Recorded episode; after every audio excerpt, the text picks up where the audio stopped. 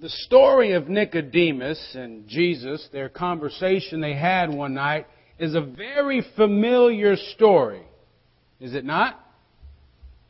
This is one of those stories that after you've been in the church for a while, you know, you hear sermon and sermon after it. In Sunday school, you go over it, and it's in Bible study material. You just you don't get away from a story like this. It's just very familiar. Indeed, from this story is where we get the, if not the most widely um, recited scripture, at least one of them. For God so loved the world, right? How does it go?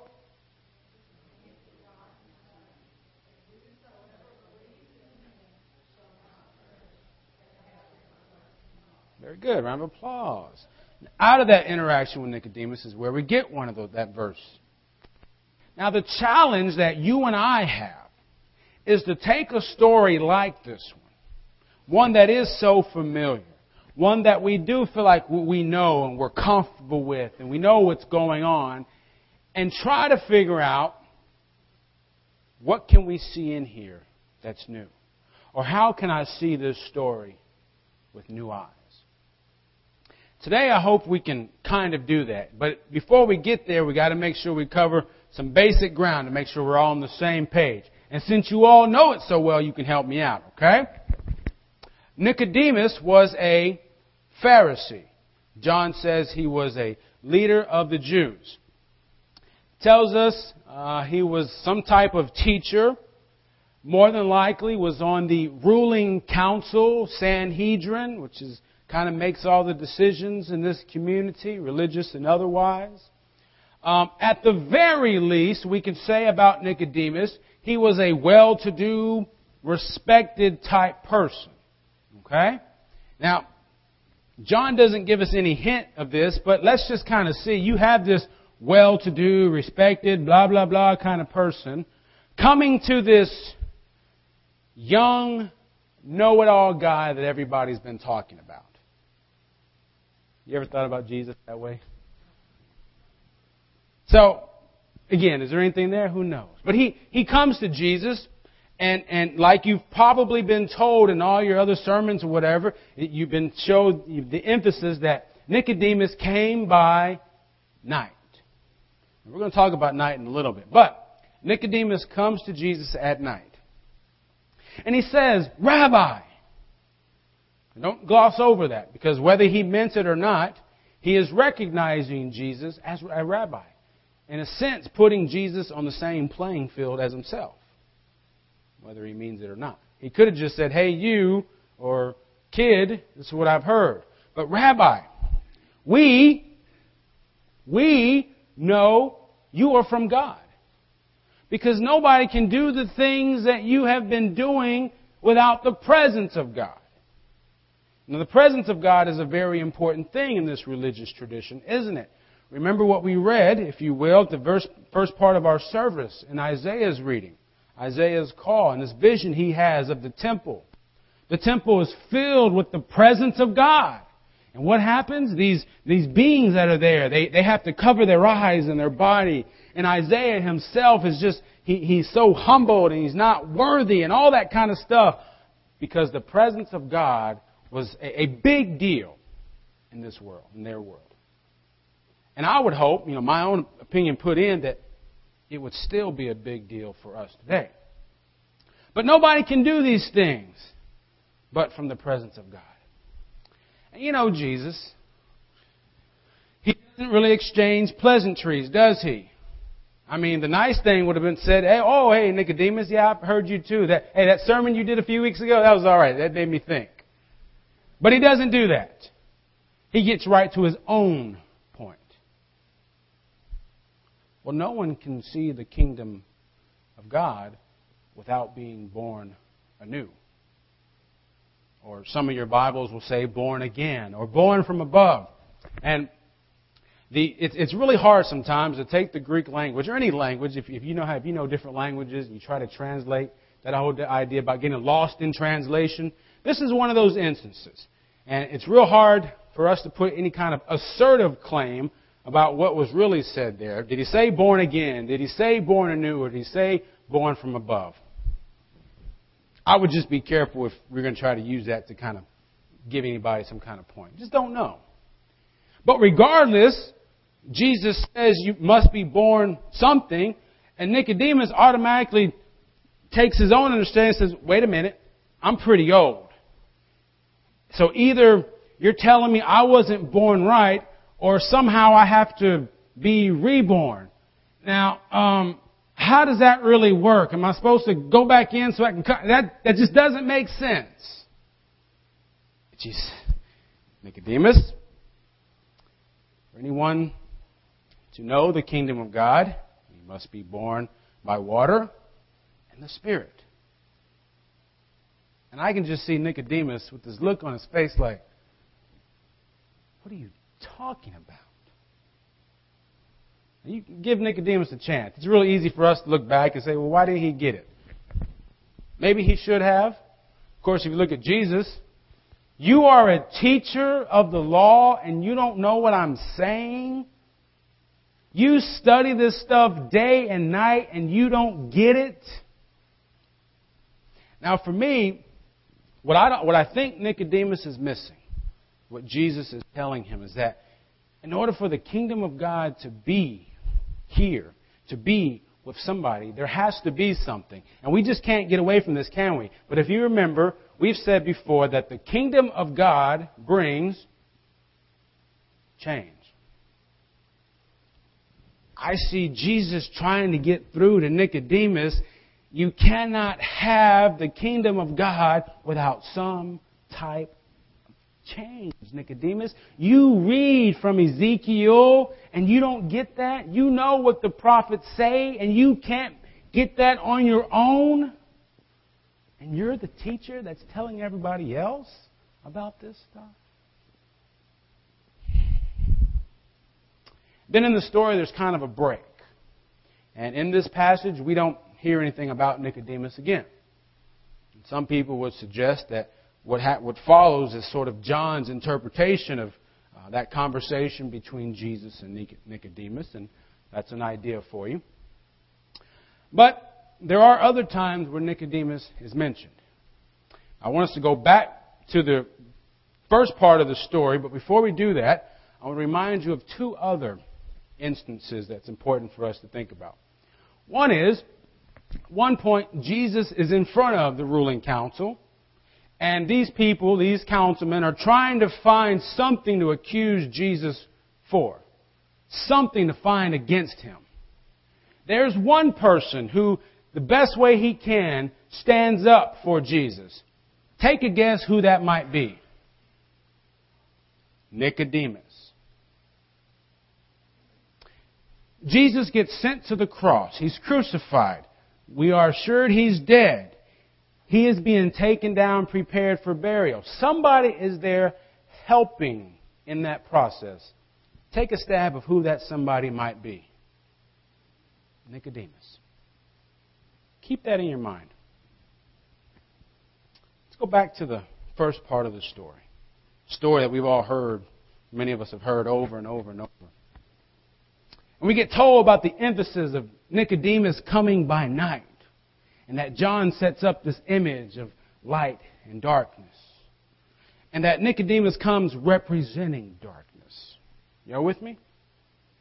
Let's take up an assumption that maybe some of us aren't familiar with. Let's say, let's assume that for John, Nicodemus represents this darkness, but a darkness that stands against light. A darkness that says light is no good. So in other words, Nicodemus is going to see Jesus so that he can maybe find some dirt on him. Find something about him that he can use against him. Okay? Y'all with me? Let's assume that's why he came. This wasn't a, a debate. It wasn't a competition or anything. But if I were to ask you, based on John chapter 3, the first part of it, that conversation between Nicodemus and Jesus, if I were to ask you, who do you think won that conversation? Who would you say? I think I'd say Jesus. See, because Nicodemus, all he has is questions and misunderstandings. And it's Jesus is the one who, who has the right answers and seems to have the clear understanding. And really, it's from the get-go that John portrays it that's going on. So according to John, Nicodemus never had a shot at Jesus. Maybe we could say John is saying darkness doesn't have a shot against light. Now, there's some truth in that. Let's make another assumption, a different assumption. Let's assume Nicodemus is representing darkness still, but a different kind of darkness. Not a darkness that stands against and counter opposite to light, but a dark, you know, when it's dark, it's hard to see. It's hard to find your way around, isn't it? So, so maybe Nicodemus is sort of representing this spiritual darkness, doesn't know where to go, doesn't have the right answers, not against light, just doesn't know where to find it. That makes sense. There's a story that as one night as a young mother was laying her young son down for bedtime, a storm was blowing through, and as she tucked him in, the, the wind was blowing, lightning was crackling, and as she turned to go out of the room to turn off the light, she could hear her son calling, Mom, I'm scared. Can you sleep in my bed tonight? The mother, with a big warm smile on her face, says, Honey, I can't do that. I need to sleep in your father's room tonight. Which her son replies, That big baby. Fear. Fear can make us do weird things. And maybe if we say Nicodemus is representing sort of this searching darkness, certainly we've heard the argument that the reason why Nicodemus came at night is because he was fearful of something. What might he have been fearful of? Boy, if those other councilmen find out I came to talk to this guy, I will never hear the end of it. They will be on me.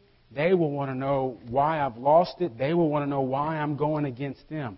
In other words, maybe Nicodemus is fearful because of what everybody else around him is going to think, say, or do because he went to see Jesus.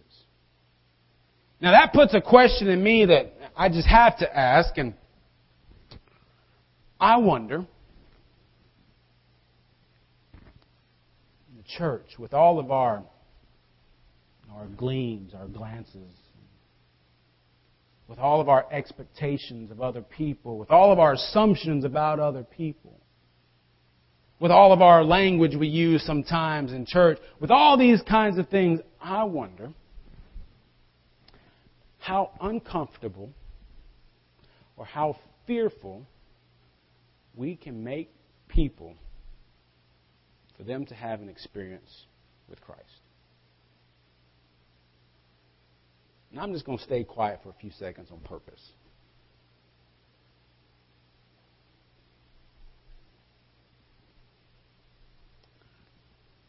if Nicodemus sort of represents this confused darkness, would it be safe to say that he found some kind, he was given some kind of answer?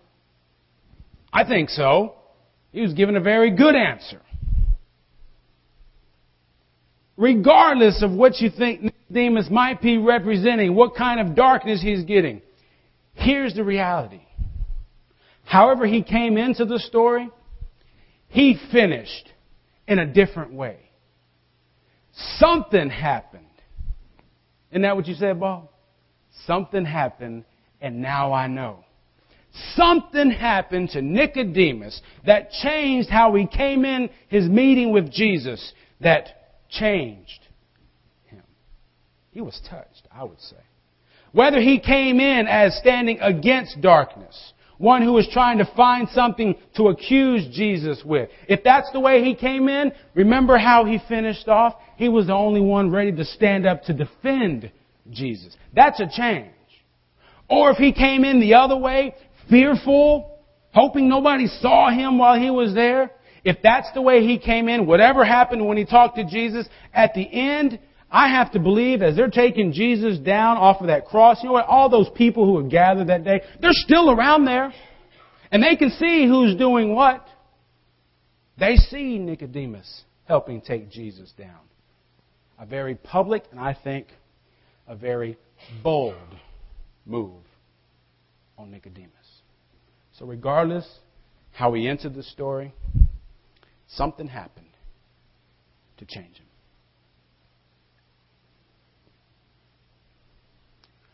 Now, from church to church to church, city to city to city that I know we've been to, the faces change, people change, the, the people, but the lives don't. And what I mean is, you know, marriage problems in a big city for a family or marriage problems in a little city for a family. Raising kids is hard in this church the same way raising kids is difficult in this church. Loneliness for someone over here is the same as loneliness for someone over here. Addiction is the same kind of addiction over here as it is over here.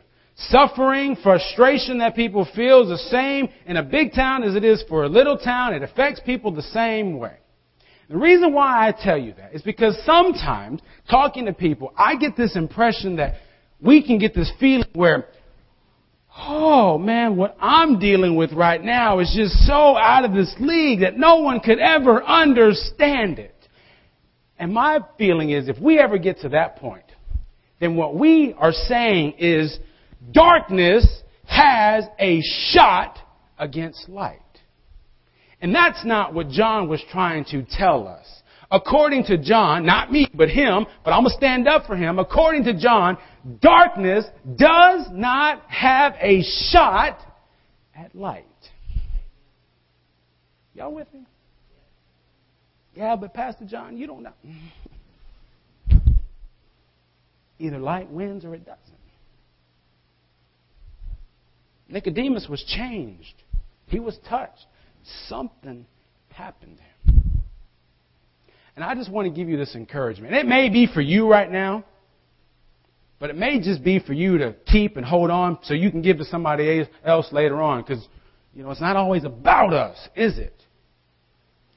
But if you just have the littlest bit of light, hold on to that. And every time you hear a story that's so familiar like this one, or every time you hear a new one that you hadn't heard, or any time you learn something new about God, about faith, about yourself, just keep holding on to it.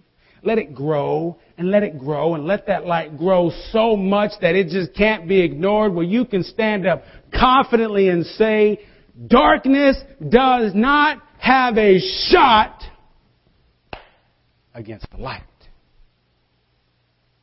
Are y'all with me?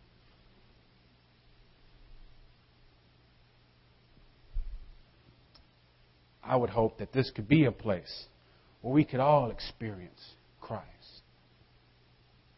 this isn't the only place. It can happen around a prayer circle at someone's home. It could happen around dinner time. It could happen even on the phone when, when, when we have to call somebody to get help or when we have to just lay our heart out to somebody.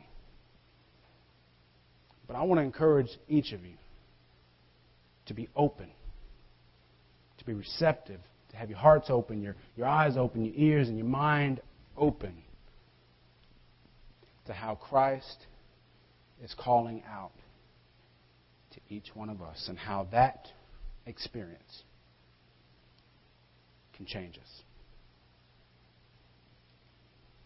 In Jesus' name.